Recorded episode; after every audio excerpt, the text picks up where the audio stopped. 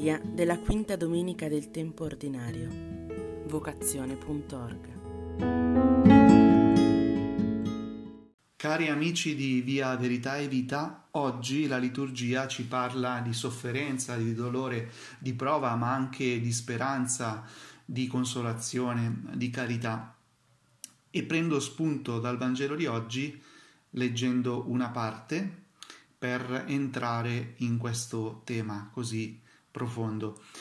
In quel tempo Gesù, uscito dalla sinagoga, subito andò nella casa di Simone e Andrea, in compagnia di Giacomo e Giovanni. La suocera di Simone era a letto con la febbre e subito gli parlarono di lei. Egli si avvicinò e la fece alzare prendendola per mano. La febbre la lasciò ed ella li serviva. Poco tempo fa ho visto un film che ripresenta proprio questa scena.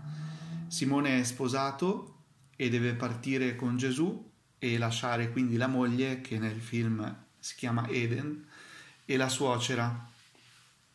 E quindi sono lì che stanno per partire e Gesù entra nella casa dove sono presenti eh, Simone, Andrea e Eden e prende Eden in disparte e le dice così So che non è facile stare da sola a casa quando tuo marito è fuori facendo tutto questo, nemmeno quando sei contenta e orgogliosa di lui. Quindi non ti chiederei di farlo senza prima occuparmi di alcune cose. E guarda la stanza della suocera. Inoltre un Simone normale è già difficile. Pensi che io voglia viaggiare con un Simone preoccupato? No, non voglio.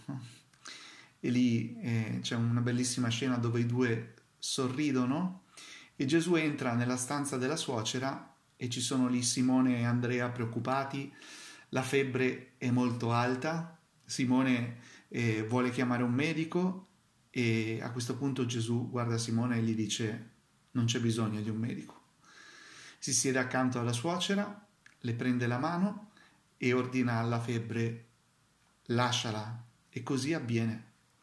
La suocera che era incosciente si alza di scatto, vede Gesù e le chiede ma chi sei? Si, quasi spaventata e glielo dicono è Gesù di Nazareth e, e avevi una febbre altissima e lei non sa neanche ascoltare, com, si alza dal letto, si mette subito a servire no? e tutti sono sorpresi, commossi, emozionati e Eden piange no? e deve essere andata proprio così. No? Molte volte leggiamo il Vangelo e non ci soffermiamo sui dettagli, ma avere avuto Gesù vicino deve essere stata proprio una grande emozione. No? Quindi la, la liturgia di, di, oggi ci invita proprio a stare vicino ai nostri malati, con attenzione, con amore e non potremo curare il corpo magari come ha fatto Gesù, ma, ma sì l'anima, perché penso che il, la parte più difficile per un malato è proprio la solitudine. E quindi annunciare il Vangelo, come dice San Paolo nella seconda lettura, è prima di tutto annunciare il Vangelo della carità verso gli ultimi, i malati nel corpo e nello spirito, quante persone si ritrovano come Giobbe nella lettura di oggi, eh, angosciati.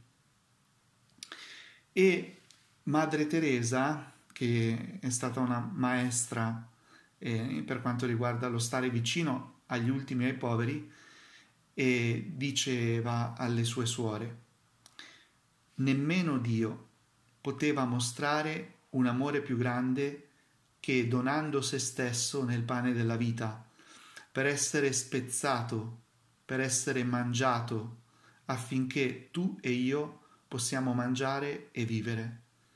Possiamo mangiare e così soddisfare la nostra fame di amore. E lui sembra non essere ancora soddisfatto, perché anche lui era affamato d'amore. Così si è fatto l'affamato con la maiuscola, l'assetato, l'ignudo, il senza tetto, e ha continuato a chiamare. Ero affamato, nudo, senza casa.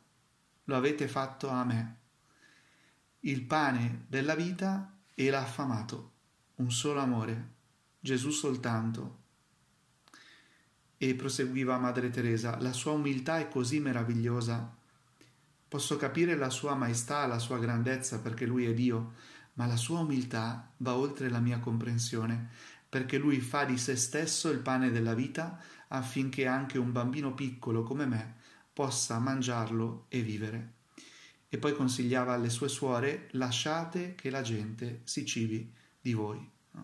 È fantastico perché noi incontriamo Gesù nella messa, nell'adorazione e continuiamo a incontrarlo fuori, in tutte le persone che incontriamo.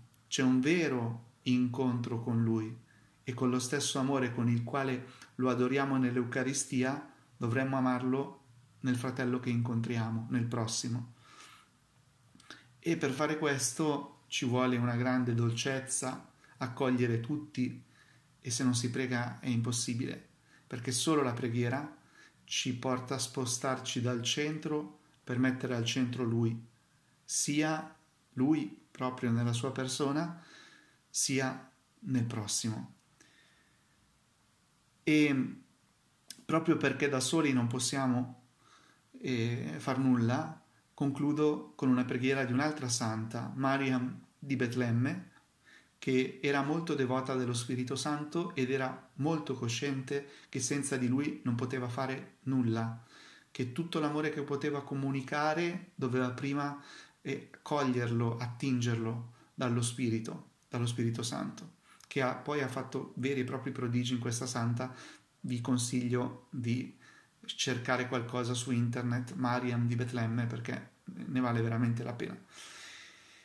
Grazie alla sua umiltà lo Spirito Santo ha fatto prodigi e questa era la sua preghiera che faceva ogni giorno più volte. Molto semplice, facciamola anche noi. Spirito Santo, ispirami. Amore di Dio, consumami. Sulla vera via, conducimi. Maria, Madre mia, guardami. Con Gesù, benedicimi. Da ogni male, da ogni illusione, da tutti i pericoli, preservami. Amen.